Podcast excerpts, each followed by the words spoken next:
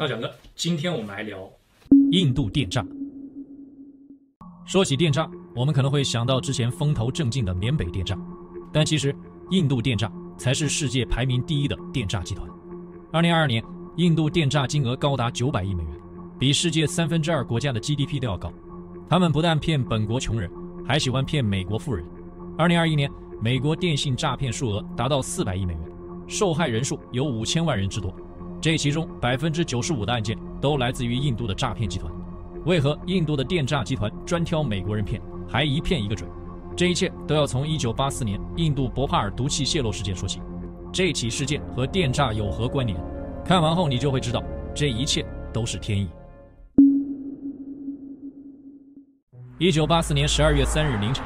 印度中央邦首府博帕尔市的一家化工企业突然发生氰化物泄漏。首先是工厂里传出几声尖利刺耳的声音，紧接着在一声巨响中，一股巨大的气柱冲向天空，形成一个蘑菇状气团。这不是一般的爆炸，这是世界最严重的毒气泄漏事故。这家公司是美国联合碳化物公司在印度设立的一家化工企业，用于生产化学农药，为的是满足印度庞大的农业需求。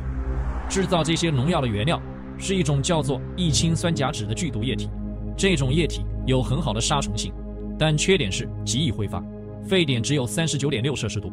只要有极短时间停留在空气中，就会使人感到眼睛疼痛；浓度稍大，就会使人窒息死亡。二战期间，德国正是用这种毒气杀害过大批关在集中营中的犹太人，基本是三秒致命。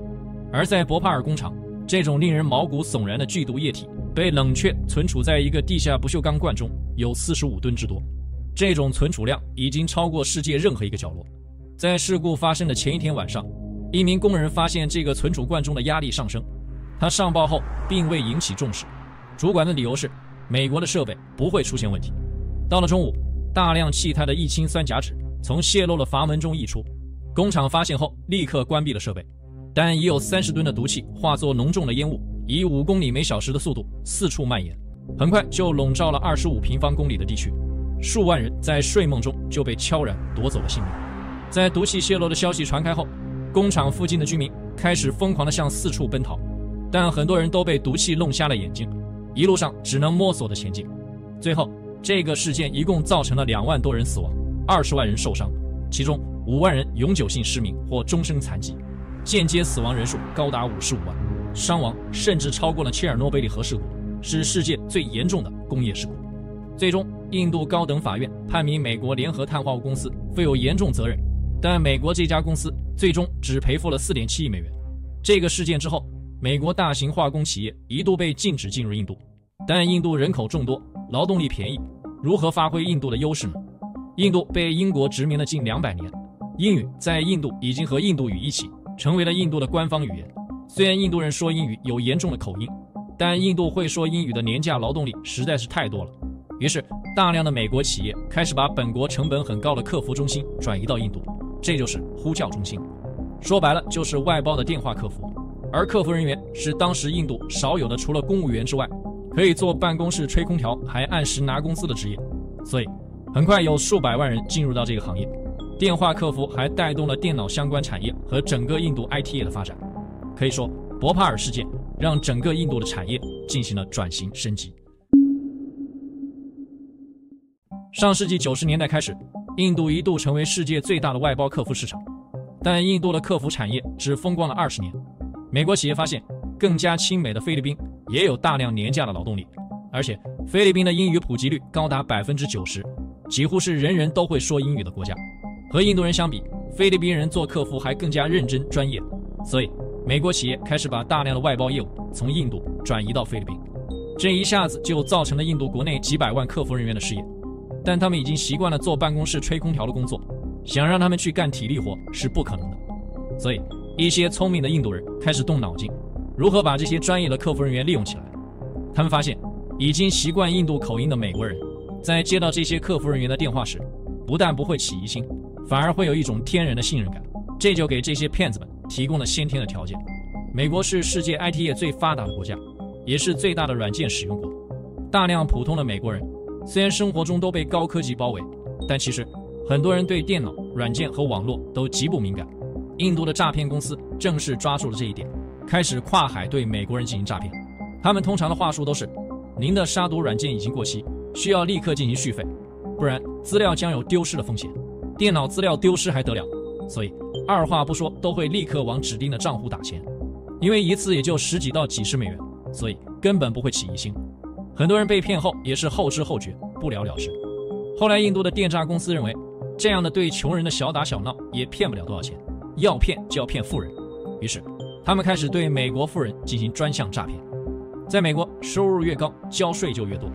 除了要支付各种类型的联邦税、州税、地区税，还有各种间接税。一般而言，普通人平均要交税百分之二十七点三，而富人最多要交百分之五十七，这等于是收入的一半多都要交税。所以美国富人都会想方设法的逃税。对于富人来说，他们最怕什么，那就来什么。所以印度的电诈公司的套路就是伪装成美国国税局的调查人员，从网络上买来这些富人的资料。在这些美国富人接到所谓国税专员的电话时，一般都会心里发怵。如果正好碰到逃过税的富人，那多半就吓尿了，因为在美国逃税可是重罪，不但要坐牢，还要处以高额的罚金，基本上属于家破人亡的结局。比如现任美国总统拜登的儿子亨特·拜登，就在今年七月被指控犯有九项联邦税务罪，其中包括没有申报税款、逃税以及提交虚假申报单。如果被判有罪，他将面临最高二十五年的监禁和一百七十五万美元的罚款，而且，即便是总统儿子，他也无法被赦免。归为总统儿子都无法逃脱罪罚，那么这些逃税的美国富人在接到诈骗电话后，甚至会哭着求饶。这样，印度骗子们就会私下和他们达成交易，帮他们摆平此事，几万到几十万美元都有。之后，即便这些美国富人发现被骗，他们也不敢上报，因为一旦上报，政府反而会调查起他们的税务情况，岂不是自投罗网？所以，这种套路在印度电诈公司中很常见。另外，美国是世界最大的毒品交易国，全球百分之六十的毒品交易都发生在美国，所以印度电诈人员又开始利用这一点，在美国进行钓鱼诈骗。他们开始海选美国人，伪装成 FBI 的调查人员，给他们打电话，说他们和一起毒品交易案有关，FBI 将在近期对他们进行调查。这些吸食过毒品和用过违禁药物的美国人一听，一般都会乖乖就范，想摆脱调查，那就打钱，这样。大量的美元又被打入骗子账户，和国税局套路一样，这些人事后发现了也不敢报警。还有更狠的就是，印度人发现美国有百分之九十五的成年男性都注册过成人网站，而且他们都会使用自己常用的邮箱注册。在美国，邮箱是最常用的沟通工具。这些印度电诈人员雇佣了印度国内的黑客，给这些人发病毒邮件。当他们点开后，木马程序会控制他们的摄像头。把这些人观看成人网站时的行为录制下来，之后一封诈骗邮件就发给了这些人，里面还有录制的截图。如果不打钱，就会把这些视频公开。当这些美国人看到后，哪个不吓得立刻起立打钱消灾？不得不说，这一针对美国人的骗术实在是太高了，简直让人防不胜防。印度的电诈公司层出不穷，诈骗人员多达几百万，但美国人被骗多了，也开始有所防范。毕竟，韭菜也不能一直割，所以印度的电诈公司就开始升级骗术。比如，最常见的杀毒软件套路已经不好使了，他们就开始给美国人的电脑中植入木马，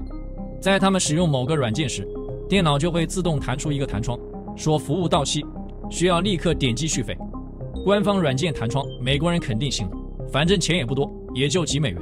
然后最厉害的就来了，很快这些美国人会接到一个电话，就是电诈分子打来的。说是银行的客服，监控到他们往非法账户里进行了转账，银行账户存在风险，需要立刻转移。一般这种情况下，人们都会倾向于相信这个人。这样，傻傻的美国人把自己银行中的钱都转到了骗子的账户，当发现时，自己的积蓄都已经被骗光。这种诈骗专门针对美国的老年人群体。针对大量的诈骗案例，美国 FBI 也介入过调查，他们在印度的电信和金融机构中派遣专员，通过转账记录。也破获过一些电诈公司，但很快这些公司就开始升级骗术，他们不再让受害人把钱直接转到指定账户，而是转到所谓的礼品卡中。在美国，各大电商网站的礼品卡是一种常见的储值消费模式。当受害人把钱用来充值礼品卡后，这些骗子再把礼品卡转换成金钱，甚至转换成比特币等数字货币，再通过复杂的手段转移到自己的账户，还会通过很多账户，每次转账都在银行的最低触发金额以下，通过蚂蚁搬家式的转账，让美国国税局和 FBI 难以追查。再加上印度国内的贪腐严重，官商勾结是常态，警察局前脚抓人，后脚就能放人，所以 FBI 就算真的抓到了这些电诈分子，还没有进行审问，也许人都放了。印度的电诈公司都隐藏在一些贫民窟和村庄内，通过交保护费，整个村子都在给他们打掩护。警方内部也有眼线，想抓到这些人比登天还难。还有就是，印度作为世界第二大人口国，年轻化程度高，每年都有大量的毕业生找不到工作。据调查显示，印度的大学生就业率只有百分之三十五，而大学生第一年工作的失业率有百分之二十五，等于说每年只有百分之十的大学生有稳定工作。而且，做正规的电话客服在印度，不但职位少，工资还低，每月只有一百美元，而电诈公司的客服每月则是四百美元往上。巨大的差价让很多印度年轻人也铤而走险，成为电诈公司的一员。还有就是现在印度政府的不作为。美国政府也曾就电诈行为和印度政府进行过交涉。现在的印度虽说是独立主权国家，但内部仍然存在很多民族问题，尤其是印度一些偏远的少数民族聚集地，根本不服从印度中央政府的管理，他们只是以部落的形式存在于印度境内，这里往往是印度电诈公司的藏身地。如果印度政府贸然对这些地方出手，很容易引起地区动荡，甚至会上升到政治问题。所以。印度政府根本不想管，也不敢管电信诈骗，又不是骗印度人的钱，还能帮助解决就业，何乐而不为呢？而且，印度政府被很多国家和企业称为印度最大的诈骗公司，因为他们对外国企业的罚款比任何一个国家都多。很多国家的大型企业，只要在印度投资赚到了钱，都别想把钱转移出印度。所谓“印度赚钱，印度花”，一分也别想带回家。比如，二零零七年。英国最大的电信公司沃达丰被印度政府以偷税为名罚款二十亿美元，因为李嘉诚拥有沃达丰百分之五十的股份，所以要为这笔罚款支付十二亿美元。最后沃达丰不服，上诉到国际仲裁法庭，虽然胜诉了，但印度连夜修改国内法律，最后沃达丰还是被罚了十亿美元。二零零八年，微软被印度政府以税没交够为由罚了七十亿卢比，和一亿美元。为了印度市场，微软交了罚款。二零一三年，印度税务部门以诺基亚违反公平竞争为由，罚款二点五六亿美元。二零一四年，印度以同样的理由重罚了 IBM 公司八点六亿美元。二零一五年，印度以垄断性经营为由，罚款三星两亿美元。二零二一年，印度以违反外国投资法为由，罚款沃尔玛十三点五亿美元。最后，沃尔玛受不了，于二零二二年退出了印度市场。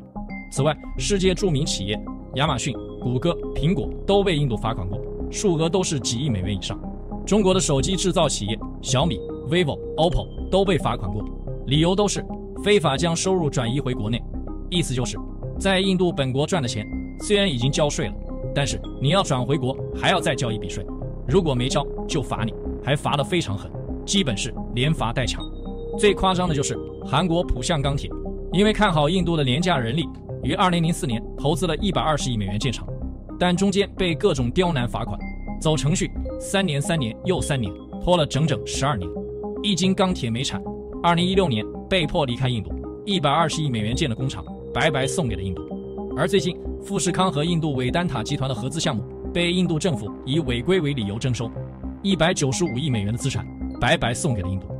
根据数据显示，过去十年累计超过两千七百家跨国企业离开了印度。这样的政府。怎么可能会去管小小的电诈集团呢？甚至有印度议员声称，骗英骗美不算犯罪，因为他们发家都是靠殖民印度得来的。我们印度人只是拿回了属于自己的钱。还有很多印度电诈集团认为，骗美国人的钱就是劫富济贫，是合法补偿。当年美国碳化物公司造成的印度博帕尔事件，夺走了那么多无辜的生命，印度人骗点美国人的钱怎么了？所以冥冥之中都是天意。好，这就本期视频全部内容，感谢大家关注小杨哥来了，我们下期再见，peace。